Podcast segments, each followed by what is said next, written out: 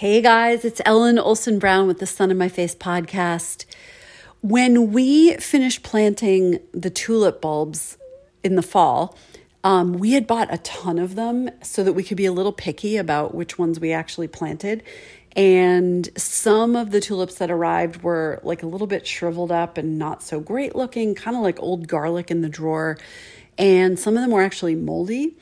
And when we were done planting, where we wanted to have like our little displays of beautiful tulips, I took all of the junky ones and I planted them in this little patch of worked soil in the backyard where it would be very easy to plant them. The patches where we planted the tulips we were hoping would actually come up, we put little fences around to uh, try to convince the squirrels to leave them alone and in this little patch of land where I planted like the reject tulips, um, I didn't put it, we didn't put a fence. It was kind of like, well, let's just see. We didn't even know if these are going to come up, if they're any good, whatever. Well, they survived the squirrels because this spring, a, a bunch of them started to come up out of the ground. And it was kind of exciting. Like, oh, look at that little patch of tulips where we don't usually have tulips. And then one day we looked out there and all of the green had been nibbled all the way down to the ground by bunnies. We thought we had outsmarted the squirrels, maybe we did, but this time it was bunnies. And I thought about building some kind of barrier so that maybe the tulips would have a chance to come up out of the ground and have another try, but I didn't do that. And the bunnies just kept coming back and nibbling, and I was like, all right, fine. You can have them, bunnies. And then one day I looked out, and right at the end of the row, it was like nibble, nibble, nibble, nibble, nibble, nibble, nibble for probably like 18 inches. And then boop, one day there was one tulip, and it was very small on like a four inch stem with a little red tulip at the top. And there was something so visually pleasing about it somehow. I don't even know if it was like, oh, the tulip survivor that really meant the most to me, but it just kind of like looked nice, like like a lawn with like one tulip at the end of it, almost like a drawing that a kid would make of like grass and then a tulip and something so hopeful and cheerful and like I'm a survivor about the tulip also adding to the joy of looking at it.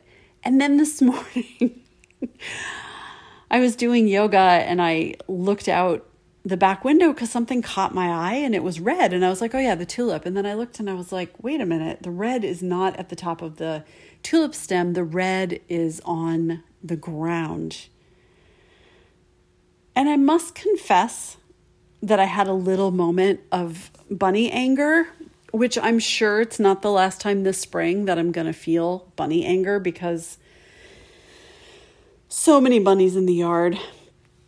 But to tell you the truth, it just felt absurd to me. Like I was kind of imagining, I know the bunnies are just doing their bunny thing, but I was kind of imagining like this little war inside nature. Not a war, but like a little tiff, a tiff, uh, where the tulips were like, oh, you think you're going to get the best of me, bunnies?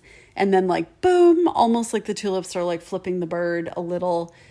Tulip comes up and is like, we win. And then the bunny comes back at night and is like, no, you don't. And I don't know, for some reason that totally made me laugh. So uh, maybe it made you laugh too.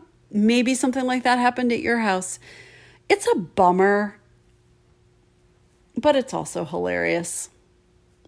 Okay, my recommendation is have you ever had fried sage on top of something that is cheesy and delicious? So, you know, sage, like, you know, the plant. Um, I made risotto yesterday, and part of the recipe, you take sage, like, like if you bought a little herb container at the grocery store of sage, that would be just about enough.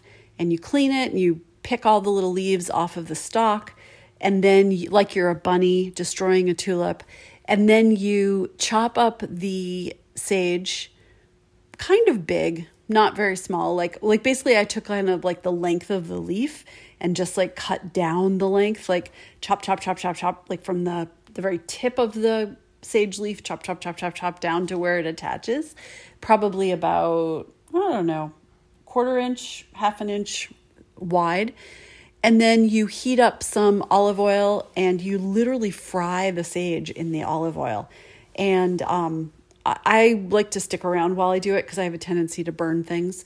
So uh, once it starts to look kind of black or dark green, black is too would be too dark, but like dark green, um, and looks a little bit crispy, you take it out and put it on some folded up paper towels to let the rest of the oil kind of drain away. And uh, I put it on top of just some butternut squash risotto that I made. So good. You know what I bet it would I bet it would also be really good on like stuffing. You know how you put sage in stuffing? I wonder if it'd be good on top. What else would it be good on? I'm not sure. It could be. Oh, how about this?